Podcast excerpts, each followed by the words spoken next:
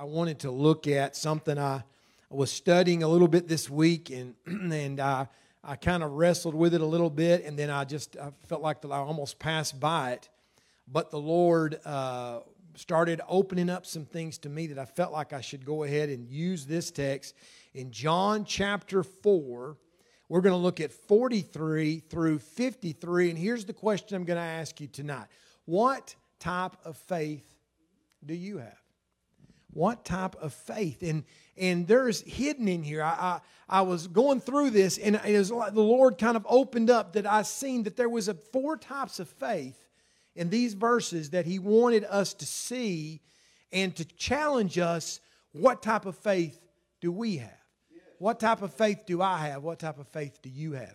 If you have that tonight, if you'll turn or if you'll stand uh, with me, uh, John chapter 4 verse 43 says, Now after two days he departed thence and went into Galilee. For Jesus himself testified that a prophet hath no honor in his own country. For or, or then when he come into Galilee, and the Galileans received him, having seen all the things that he did at Jerusalem at the feast, for they also went unto the feast. So Jesus came again into Cana of Galilee, where he made the water wine, and there was a certain nobleman whose son was sick at Capernaum. And when he heard that Jesus was come out of Judea into Galilee, he went unto him and besought him that he would come down and heal his son, for he was at the point of death. Then said Jesus unto him, Except ye see signs and wonders, ye will not believe. The nobleman said unto him, Sir, come down ere my child die. And Jesus saith unto him, Go thy way, thy son liveth. And the man believeth the word that Jesus had spoken unto him, and he went his way.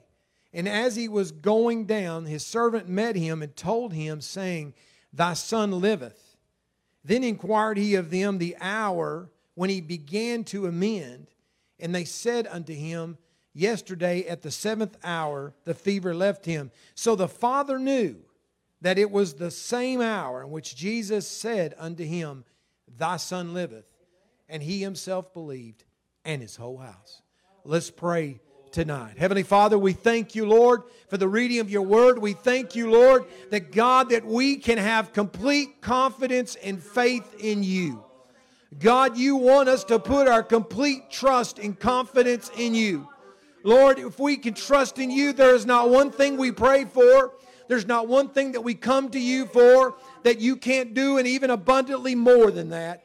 And God, it's all based on our faith in you. And God, I pray that you would challenge our faith, you would stir our faith, and that God, we would leave here with an abundance of faith, knowing that you have everything and all ability.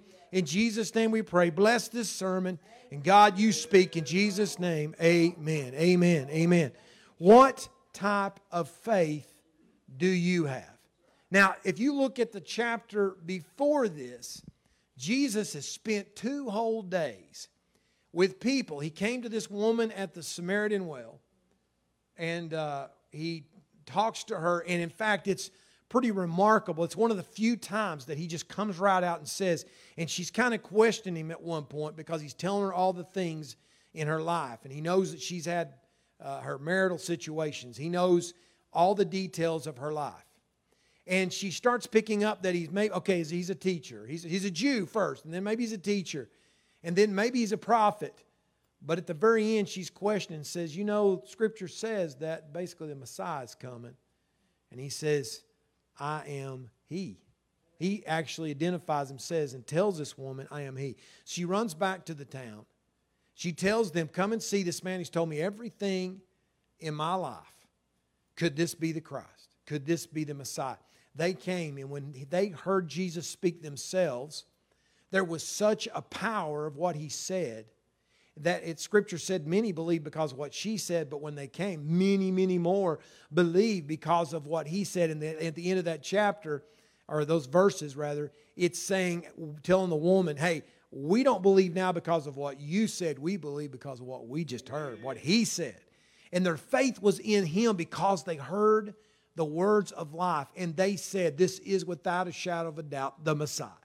This is the Son of God. He spent two days there. He spent two days there. There was such a great faith. They took hold of faith because the words of life that they heard. Many of us, that's the same thing that happened to us.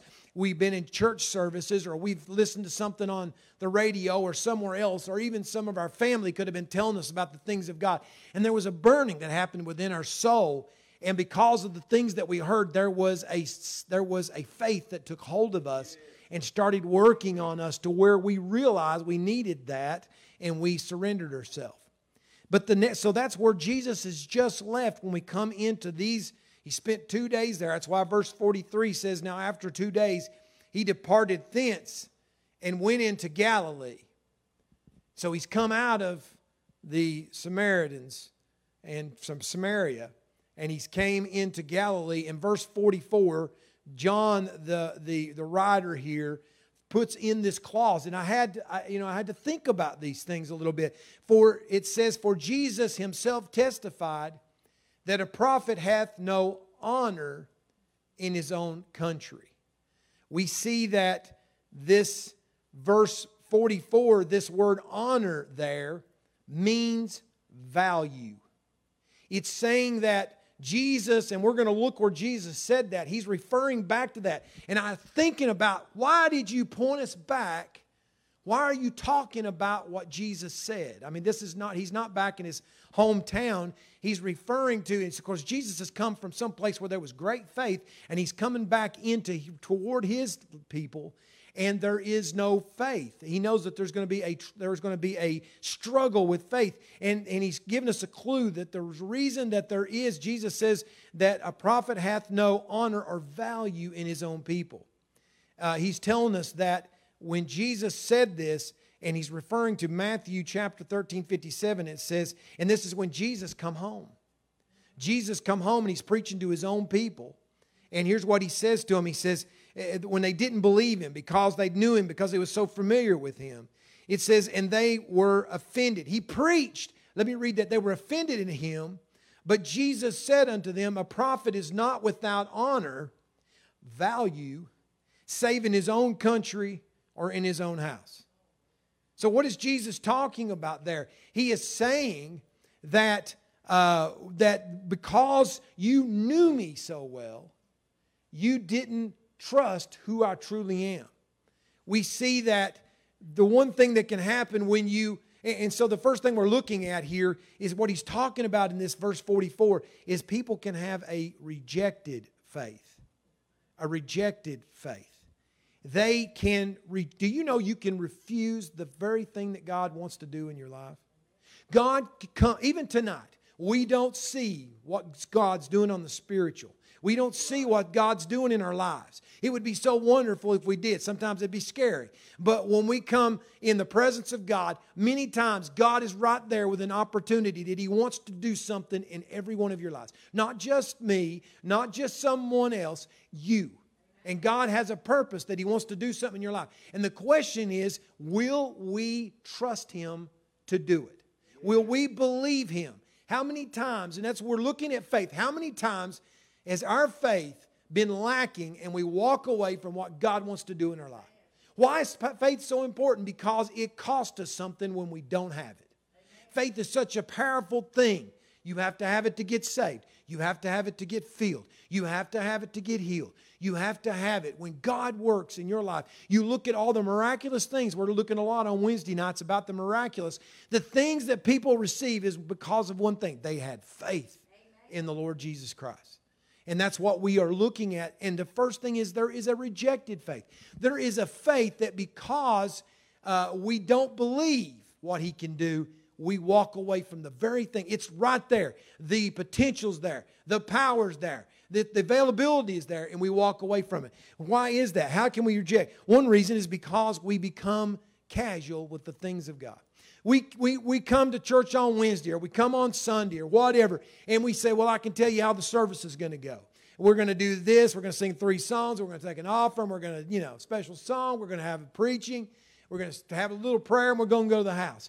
And sometimes we can get so casual in the things of God that we kind of pre program what's going to happen and we're kind of watching or watch, we miss the fact that God is standing right there wanting to do something in our life.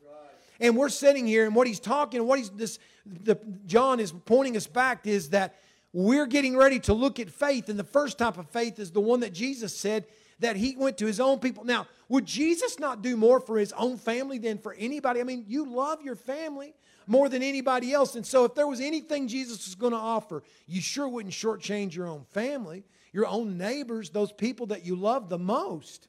And we see that he came and his they'd heard all the good things he was going to do. And we won't read that, but he gets and he preaches the word, and it's powerful.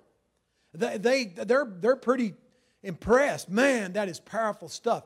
Then all of a sudden, their own mind becomes their greatest enemy, and they start discounting everything. Now, wait a minute. This man talks like he's the Messiah. This man talks like he's something from God, but we knew him when he was young. So they discounted what God could do in their life and they walked away from it. And it says that, uh, uh, that they, were, they were offended in him. They were angry with him. They, were, they discounted him. They didn't have any value or honor in him because they said, You can't be who you say you are. You can't be who you sound like you are because we knew you. And sometimes I looked at that and thought, Lord, sometimes how many times have I come and made your, your possibility that what you want to do, the faith was not there when you were right there wanting to do a work in our life. So we don't want to become casual and just go through the motions and miss out on what God, we don't want to reject what He's got. Sometimes we can become calloused we, uh, we push God off and God's moving and we don't have time for God right now. And God's trying to stir us maybe to step out. God's trying to stir us to dig in deeper. God's trying to do some things in our life and we push Him off and push Him off until finally our heart becomes numb to the things of God and we can have just like your fingers, if you work them really hard, you have cal- I don't have a lot of calluses. Eddie probably has a bunch. I don't have any calluses right now. But it's because the more we work something, the tougher it gets to where we don't feel the way we used to feel. And so this I just wanted to touch that one is that we don't want to have a rejected faith, the possibilities of what God wants to do. He comes and he makes it available to us and we say not now, Lord. There's some people that completely reject and say I can't understand how you could do it anyway, therefore it's impossible. And they walk away from it the things that God wants to do because in their own minds they can't conceive how God can do it. And they don't even get saved. They don't have any uh, uh, uh, commitment to the things of Christ because it seems like something they can't understand. Sometimes education can be your worst enemy when it comes to something like that. So I hope and I pray that I don't think anyone in here tonight has rejected faith, that we would say, no, I, I don't, not now, not this time. But it goes on and it tells us in verse 45, it talks about a different type of faith. And, and tonight I'm calling that a conditional faith. Do you think maybe you've ever had a conditional faith? Verse 45 says, Then when he was come into Galilee, the Galilees, the Galileans received him, it means accepted him, having seen all the things that he did at Jerusalem at the feast. For he for they also went unto the feast. What's it talking about here?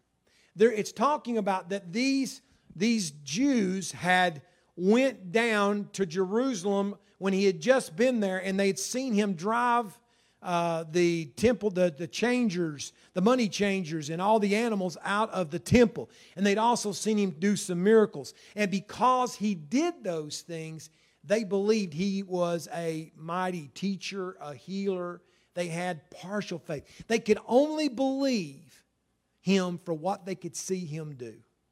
Sometimes we struggle with that. We limit God. A, a, a, conditional faith is a limiting faith. We limit what God can do based on what we can believe or see. And, and, and it's easy for us to, I can tell you, there's been many times I found myself limiting what God could do because in my mind, I couldn't see how he could do it. I couldn't see how he could do it. He's encouraging us here to not limit him, to trust him to be able to do what you can't even think. It says that he's able to do abundantly above all that we ask or even think. You, you, you can't limit God with what you think.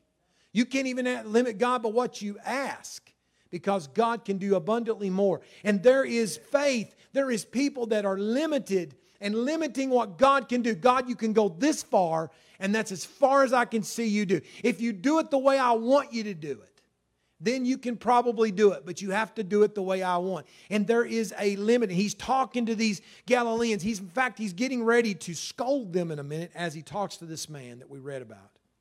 He's letting them, he's going to let them know, you, unless you see the miraculous, unless you see the miracles, you won't believe. He said the same thing to, the, to those that were uh, that he fed with the loaves and the fishes, and they was following him everywhere. They weren't following him because they trusted him to be the Savior. They were following him because of the fishes and the loaves. They wanted to see him do the miraculous. And most of his ministry, that's the kind of person that was following him, someone who was looking for what he was going to do. It was based upon what you could see. And so he's encouraging them to not just limit your faith to a condition of what you can believe or what you can see. Let me tell you something who had a conditional faith was Thomas.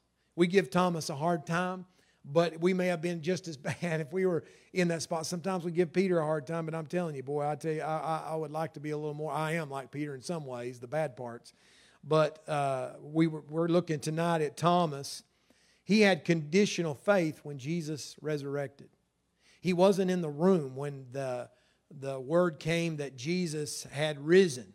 And the rest of the disciples were in the room together, and Jesus came and they seen him. And they told Thomas that he had risen. And in, in John chapter 20, 25, it says, The other disciples therefore said unto him, to Thomas, We have seen the Lord.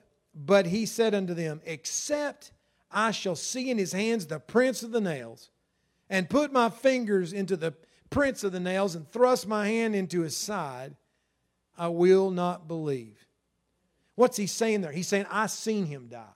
I know he died. Did you see the wounds on him? Did you see his hands, how deformed they were, and the blood that was dripping from them? Did you see them shove the spear that split his side open and it pierced his heart. There's no way anybody could live through that unless I see that what who you're talking about and see that they've got those wounds. It's probably not him. I'm not going to believe. And the scripture goes on in, in 26 and says, And after eight days, again his disciples were therein, and Thomas with them this time. Then came Jesus, the doors being shut. He just came right through the wall and stood in the midst and said, Peace be unto you. He had to say that because he probably is about to have a heart attack. Verse 27 says, Then saith he to Thomas, Reach hither thy finger, behold my hands, and reach hither thy hand, and thrust it into my side, and be not faithless, but believing. Be not faithless, but believing. You couldn't believe me, Thomas, because you couldn't see it. You can only believe what your eyes would show you and, and then it says, Then Thomas, oh, he believes now. And Thomas said unto him, My Lord and my God, I believe you are who you said you are. Yes. And Jesus said unto him, Thomas, because thou hast seen me, thou hast believed. And this is what he says Blessed are they that have not seen and yet have believed. Thomas had a conditional faith, he had to see it. He had to understand it. He had to be able to process and prove what he's seen. And that's the only thing that he could understand. We are limited so many times because God can do the impossible. God wants to do the impossible. God can turn this whole catastrophe of a nation that we have right now from the disease to the politics and to the economy to this, your family's situations, the whole thing. God can turn it all around. You say, that seems impossible. Would you have believed it'd be possible we'd be where we were a few months ago? It seems impossible where we are in the negative. God can turn a situation around in one day. God can turn a situation around in one day. And if we just, as His people, will call on Him and trust in Him and not have conditional faith, but say, God, my faith is limited. I don't even see how you can do it. I don't have to know how you can do it. But I can put my faith in you, Lord, because you're above it all. There's nothing you can't do. Lord, show your might and power and turn this nation. Turn this nation. heal this nation. What does it say? If my people call my name, and humble themselves and pray, seek my face, turn from the wicked ways. What do he say? What did he say to do? He would hear, he would forgive, and he would heal. He would heal. He's already promised to do it if his people will call on him. He will put us back together. He will restore hearts toward him, and he will heal this land. That's what we need right now. And so Thomas was an example of conditional faith. These uh, Galileans were limiting what Jesus could do as to what they could see. And Jesus had come, and if you look in this crowd, not one of them, not one of them had any needs met. Not one of them walked away changed. Why? They had conditional faith. They came, they didn't believe who he truly was. Today, I just want to ask you, and I, I have to ask myself do we have conditional faith? We may not have a rejecting faith, but do we have a faith that's conditional on what we can think or see? We're going to look at the third. There's four. The third faith, and this one is so important. I, almost missed this one. I didn't understand why it was here, but this one is obedient faith. Obedient faith. Oh, that's the Lord loves that. The Lord loves obedient faith. I, I, I was reading that and I, I was just, I kept asking the question, and why is this even in here? And uh, verse 46 gives this little clause. So Jesus came, I mean, I understand why it's there, but I thought there has to be more meaning. So Jesus came again into Cana of Galilee where he made the water wine. And so then it starts talking about this nobleman. It just switches. And I was like, Lord, that's that, you don't put anything in Scripture unless it's important. There's something important here.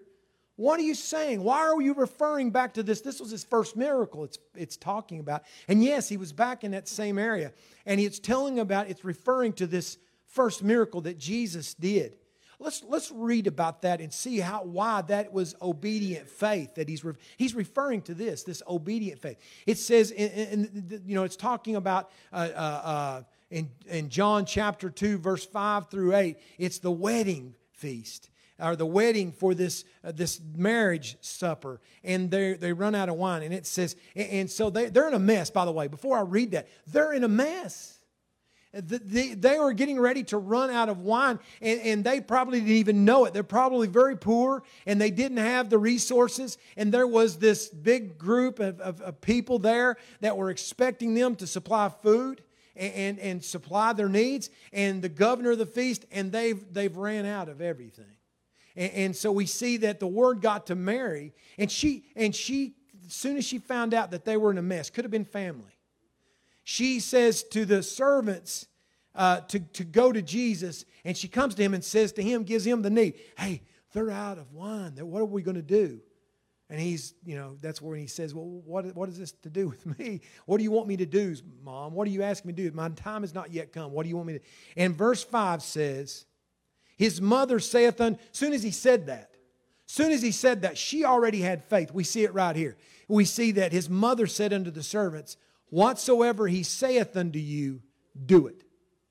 Don't ask any questions. Don't ask any questions. We see this mother's faith, and what's amazing here is she's never seen him do a miracle before. This is his first miracle. And she already believes because she knows who he is. She knew where he came from. She knew who spoke to her. She knew who touched her. She knew he had a purpose, and she had been watching him for 30 years now. She'd watched him right. She'd been in that temple when it was missing him and heard him speaking to the rest of the, the scribes and the Pharisees, and he was amazing them as a young boy. She knew God, this was God's son. And she knew moms have a way to know things. They can see things in their kids that nobody else can. They see what you're capable of. They see your potential, and they will try to draw it out of. They she knew it was time. Hey, the, the, Jesus didn't have to do the first miracle. She knew this was mom. She knew it was time for him to step out and take hold of that ministry that God had given him and his father had given him. And it says that she told him, whatever he says to do, do it. So we see the mother's faith. She knows he can do it. But then we're going to see the servant's faith. This one's risky.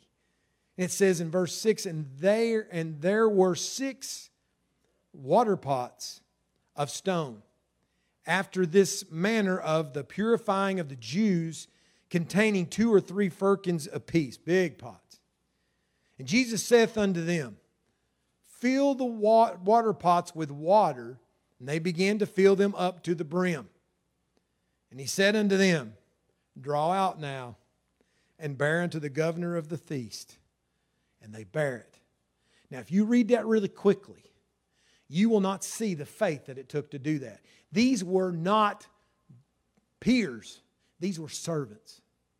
And there's what he's telling them to do. Jesus didn't do any prayer over it, it shows here in Scripture. He didn't come over and say, Be made wine. Scripture doesn't say anything. All he said was, Servants, the mother already said, Whatever he says, do it. You may have a test of faith, but do it because I know who He is.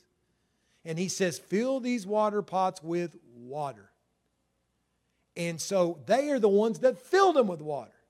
They knew nothing else had happened. Nobody poured anything in them. They knew what, they looked in them. It looked like it did just about five minutes ago when they finished filling them. It looked like the same thing. But he said, Take to the governor and let him drink. And we see that the uh, the servants did it. Their neck was in a noose if they walked up to that governor and him expecting one thing and ended up with water. I remember one time uh, at First Pentecostal, uh, Burden Jarvis, Pastor Jarvis, was thirsty, kind of like I am tonight. I almost went and got one of the water up here in the thing, but I, I, so I can relate to that right now. But uh, he was thirsty. and He got coughing on a Sunday morning. And it's a pretty good sized crowd, and uh, so he uh, he started coughing and he asked uh, Ed Miller, you all know Ed Miller, and said, Ed, uh, c- could you get me something to drink? And he's coughing and stuff. So Ed run back in the kitchen and got a cup and he come back and what brother jarvis didn't know was i guess he thought it was better it was going to be better than water he went back there and for the, some of the kids things they had kool-aid back there instead of getting water he got kool-aid and so he brings that cup back, and you can't see through it. And so Brother Jarvis is preaching, and all of a sudden he takes a drink, and if you could have seen his eyes, you could have seen what he his response. He almost spit it out. He looked at it and he was he started coughing. He said, This is Kool-Aid. He couldn't believe it. You know, so it was the other way around. So this would have been the same thing if this man would have expected one thing, and what he really found was This is water. What do you think you're doing? And it would almost been a rebuke to these servants because they would have let him down. They would have come and, and embarrassed him in front of everyone else. But they had to put faith in who Jesus was, even though he didn't do anything that they could see. But when that water, when, when he, they did what he told them to do, then something happened. And so we can see that there was an obedient faith. Obedient faith is focused on the one who speaks the words rather than the impossibility of those words coming to pass. Let me say that to you again. Obedient faith is when you focus on who Jesus Christ said the words instead of what he's asked you to do. Because if you trust him and you put your complete confidence in him, then no matter what he says, you can have confidence he's going to do it because you see who you're talking to. He's the one that created you, he's the one that created the universe. He's the one that's our Savior, so we can put our complete confidence in Him. Hey, listen, Peter walking on water was obedient faith. Matthew 14, 28, and says, And Peter answered him, talking about Jesus, was walking on the water. They couldn't see, by the way. They couldn't tell for sure it was him. The storm was moving, and it was he was at a little distance to them, and he they and he and Jesus is talking to them, and they think it's the Lord. And Peter answered him and said, Lord, if it be thou, bid me to come unto thee on the water. Now, right there, right then, there's already faith. He's saying, Lord, if it's you, I know. Peter, by the way, is the one who said, when Jesus asked, Who am I? You're the living Son. You're the Son of the living God. You are the Messiah. You are Jesus Christ, the Son of God, the living God. And so the same person says, Lord, if it's you, because I know who you are, you can let me come walking to you. And what is Jesus' response? One word come. It's me. And you can, that's all you got to have. That's all he had to have to walk on water is one word because his faith was in that man. It wasn't on the storm at that moment. We see where his focus gets off and he struggles, but we see his focus was on who said it instead of what the impossibility was. But as soon as he took his focus off, we see that he struggled. Hallelujah. So we see this man in verse 46. We see this man that's, that's going to struggle with his faith. His faith is going to grow right in this story. You're going to see he's going to start out with a conditional faith. A conditional faith, and he's going to move after Jesus speaks to him, he's going to move into an obedient faith we're going to see that he says in 46 and there was a certain nobleman by the way this man was a that, that means that he was a court official in herod's court this man was a very powerful man but no matter how powerful you are there comes times when you're humble because the very thing that you can't fix or buy or get a favor i mean herod could have fixed anything for him but he couldn't fix this one his little baby boy was dying and he was 17. You got to understand this, what he was going through. He had walked 17 miles when he heard Jesus was coming to get to Jesus because he'd heard this was this man was a healer.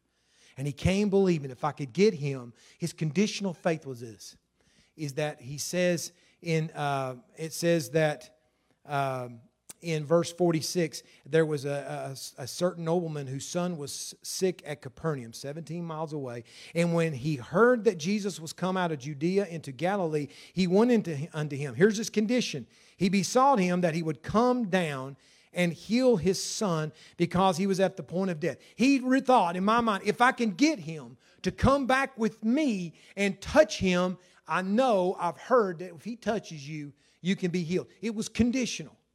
He believed.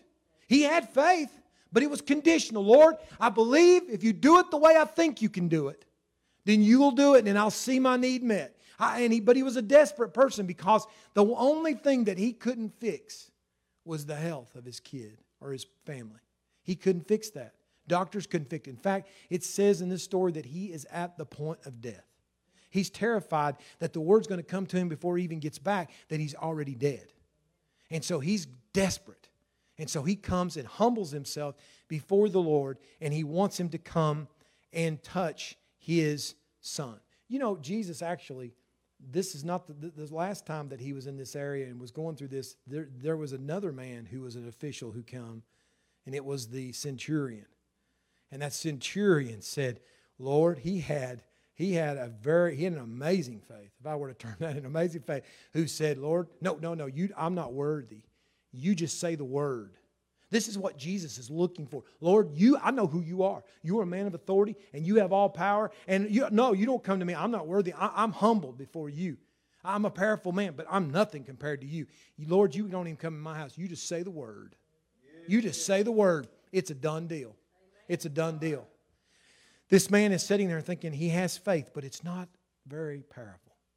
It's very, you know, scripture says if we have faith as a mustard seed, we can tell a mountain to be cast in sea. Sometimes I'm like, Lord, just give me this faith of a mustard seed. That little bitty, teeny little faith, Lord, must not, I must not have any faith sometimes. Lord, I want you to do more. I want to see, and I, I've been seeing him do some things, but I'm not satisfied. I want more. God, grow my faith. Lord, water that thing. Uh, Lord, let me see more and more to where, God, it becomes an abundant faith. And so we see that he's asking him, Lord, please heal my son. Come with me come back to my house 17 miles away, and if you'll go through the motions like I think you will, then he'll be healed. And then Jesus rebuked, not he. Now, if you read this in the King James, you'll miss this one little part, and I'll help you because it's a plural word. You, but the way they've interpreted it, it's a, it should be plural. It says, Then Jesus saith unto him, that word is plural. It's not him, it's not just him he's talking, he's talking to him. Have you ever heard, uh, uh, or even Jesus many other times, he talked to somebody, but he wanted everyone else around them to hear what he was saying. He's rebuking them. And in fact, it's like he's saying, You people, is what it basically is saying. You people, it says that except ye see signs and wonders, you will not believe. He's talking to those with conditional faith. He's saying, for you people that think that I've got to go jump through all the hoops you want me to jump through just to prove I am who I am, You never believe me. You can't see who I truly am.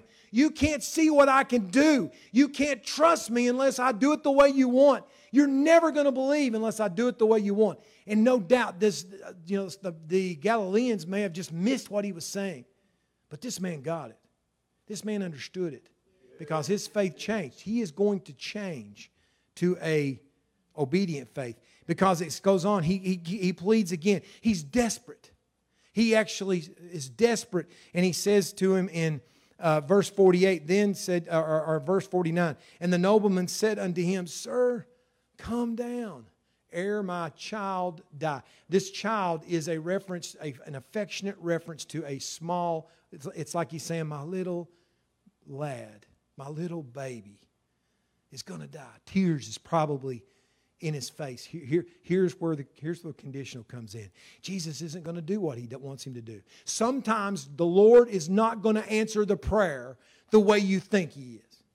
Sometimes I can tell you there's been so many times that I have prayed and thought, God, I know exactly the way you need to answer this prayer. I know exactly how you can do this. It's so perfect. I know this has got to be your will. It is so perfect.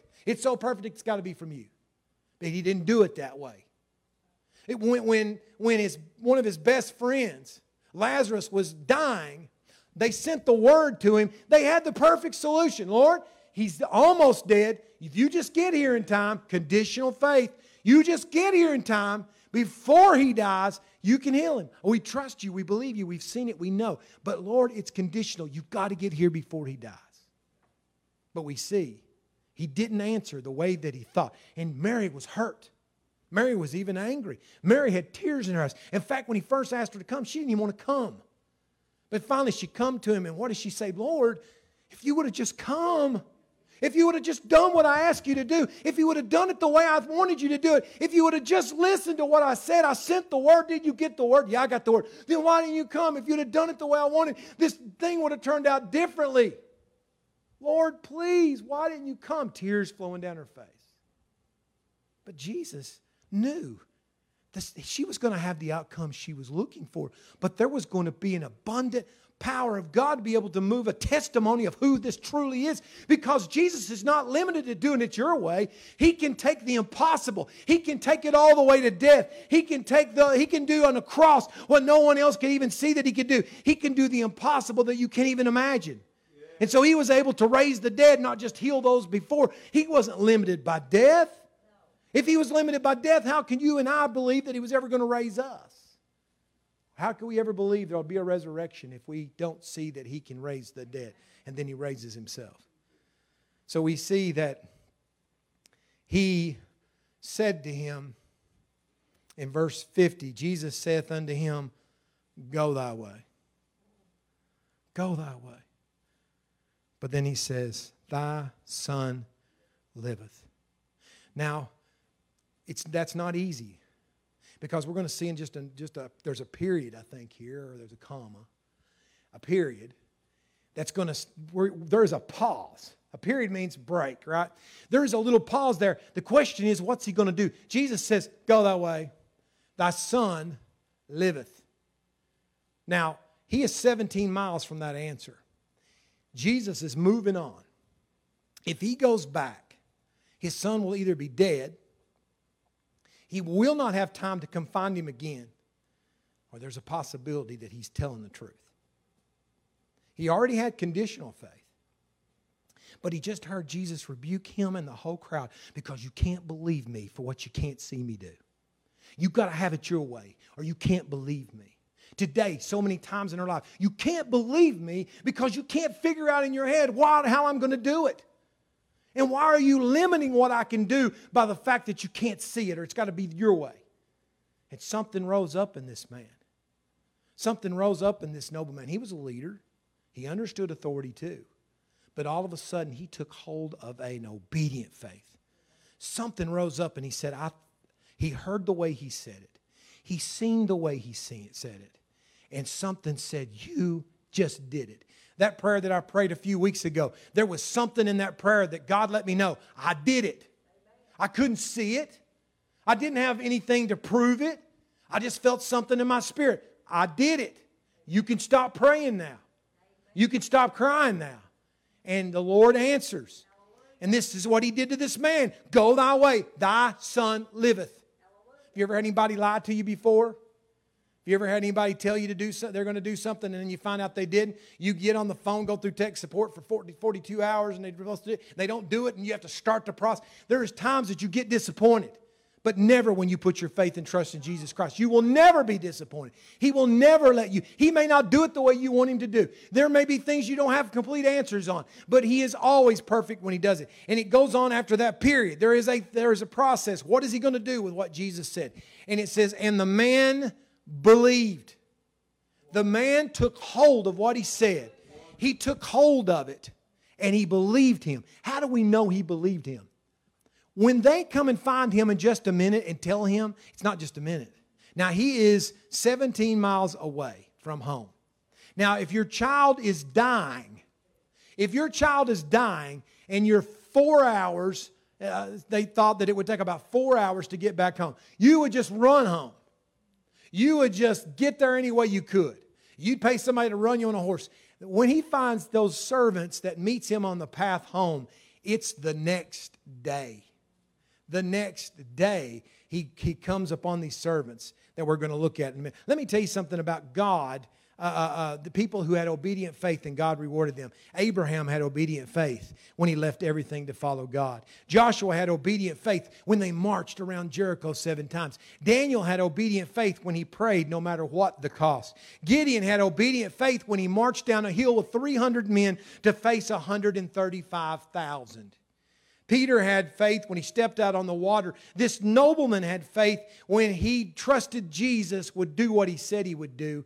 And the question is, as I pray you and I, do we have obedient faith? Do we are we able to say, Lord, I trust you even if I can't see it, even if I don't know what you're going to do? If you put in my heart that if I keep praying for that, that husband or that wife or that cousin or brother or sister or my children or grandchildren or whoever it is, if I trust you, Lord, if you've given me confirmation, I can't see anything happening. I can't see anything that's changing. But if you, Lord, because of who you are, I'm going to believe you. That's what obedient faith. I'm going to walk in that. I'm going to be trusting in that. And finally, this one will be quick. We see that because he's seen that God was faithful, he moved into, and this is the ultimate. This is the one we all, to get saved, we have to, there is a saving faith. We see, and it's the most important. Verse 51 says, and as he now was now going down, his servants met him and told him, saying, He sees him coming, by the way. And he knows good or bad news is coming down that road. And I, I feel like every step he took, there was more faith and more faith as he kept thinking about what he said. And he kept realizing that he trusted in him. And I believe the moment that he trusted, that's when this happened. And it says, and he told him, saying, Thy son liveth. Wasn't that some of the most beautiful words he ever heard? Thy son liveth thy son liveth. And so we see that he understood that his obedience in faith, now he could trust this was more than a man, this was more than a prophet. This man, no doubt, was the Son of God. This was the Messiah. And it's, we know in verse 4, 52 then he inquired of them the hour when he began to amend. When did he start getting better? And they said unto him, Yesterday at the seventh hour, at 1 p.m. yesterday. They knew the exact moment because it was such a dramatic change. The fever left him. So the father knew that it was the same hour in which Jesus said unto him, Thy son liveth. And he himself and his whole house believed. They believed. They believed. They believed in him as more than just a healer, they believed in him as their Savior. I, I can relate as, as, as we uh, I wrap this up tonight. I've told you this before, but it was it was so much the same as far as I'd never seen anything like that. The time when my wife was sick, very sick, I come and stood on a Sunday morning, stood in line for her in prayer, worried about her, was really thinking about cutting out early to get back to her. This is many years ago. And she hadn't been out of the bed for a few days, and she was just really sick and begging me to get him to pray for me. And uh, I stood in line and they was anointing me and I had my hands and had a watch and lifted my hands and of course you know the story. Uh, as they were praying and a bunch of people were all around me anointing me with oil. I felt like the Lord or something, inside me said, Look at your watch. And I thought, Mm and then kept praying. I, Thank you, Jesus. I know you're going to look at your watch. Mm-mm. Can't do that. They'll think I'm carnal, Lord. I know that can't be you. That's the most carnal thing I've ever heard in my life. and then it was almost like a shout in my, inside my spirit Look at your watch. And so I thought, Oh, okay, Lord. Okay, okay. And I looked, you know, like, like uh, 1127 or 11, I guess 1117 maybe. And I looked and I thought, well, what was that about? Didn't have a clue. So church, and I wanted to leave early, but I stayed for the whole thing. And I finally got home. I run home as soon as church was over. She wasn't in the bed. And I thought, oh no. Well, where's she at? What's happened? And then I hear the shower running. And then she shuts it off and she comes out and she is totally different. And I'm like, honey, what happened? And she said, uh, You won't believe it. She says, I was just laying there and it was just like that. Totally, totally different. Totally felt better. And so I thought I just got to get up and take a shower. I felt so good and I'm hungry. And I said, honey, and then all of a sudden my mom was taken back to this watch. I said, honey, you know, what's the odds of this? What time did it happen? Oh, it's that's funny you ask, because I looked. 1117. 1117. This is the same thing. This man knew the time that Jesus had spoke those words. And because he held on with faith, Jesus proved to him, I've got every day. I don't have to do it the way you want me to do it. You don't have to give me the blueprint. I knew your life before you took it. I know everything about you and way past you, all the way through time. I know everyone that's in this house tonight. I know what you're going through. I know the circumstance. I want to build your faith because if you can believe me, even maybe somebody online, if you can believe me, that impossible task that you're facing, whatever it is, God is the answer. And if you can have obedient faith, that you can get a hold of Him and you can believe who He is and what He can do, it's the same faith that we get saved. We can trust Him to save us because we're so miserable. But can we trust Him to do more? Is it take any more to do something miraculous in our life than it does to take us from a sinner to a saint? Does it take any more of God's power to do anything great? That's the greatest transformation of all. God can do anything if we can trust Him.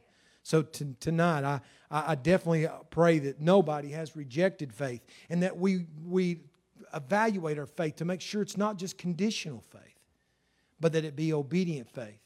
Because obedient faith, oh, it just it leads others to realize there's a saving faith because you can put your confidence and trust in Him. He's just as powerful tonight as He ever has been, and He's looking for those because without faith, it is impossible to please Him.